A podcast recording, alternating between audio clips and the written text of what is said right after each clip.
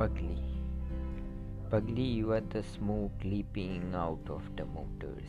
Pugly, you are the coughing daddy baking chapatis. Pugly, you are the trees secluded from the forest. Pugly, you are the ice melting on the far poles. Pugly, you are the droplet Chennai craves to taste. Pugly, you are the flood paving streams through the huts.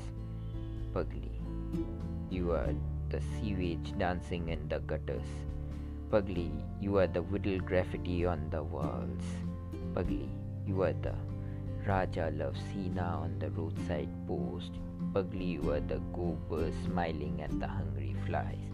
Pugly, you are the honks waking silence up from bed.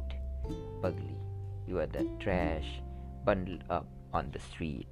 Pugly, you are the budless tongues eating art. Pugly, you are the stinky pajamas kidnapped in the bucket. Pugly, you are the fake news slipping into my brain. Pugly, you are the bhakti manifesting hatred. Pugly, you are the border drawn over jati. Pugly, you are the rape we put a parda on. Pugly, you are all I am suffering from and addicted to. Pugly, I don't know why, but I love you. I really do.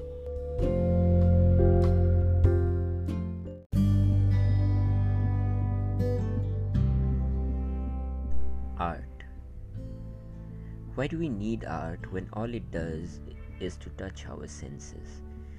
Maybe because we are human beings and we need the tickle in our spine to wake us up.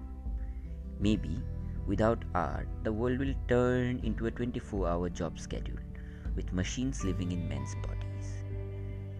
Even it can be because it makes us feel alive in a way that nothing else can. Like when you watch a movie, read a book, listen to a melody, or stare at a painting. You escape from your life or you reflect on it, diving into a world you never knew existed. Maybe for those moments, we need art.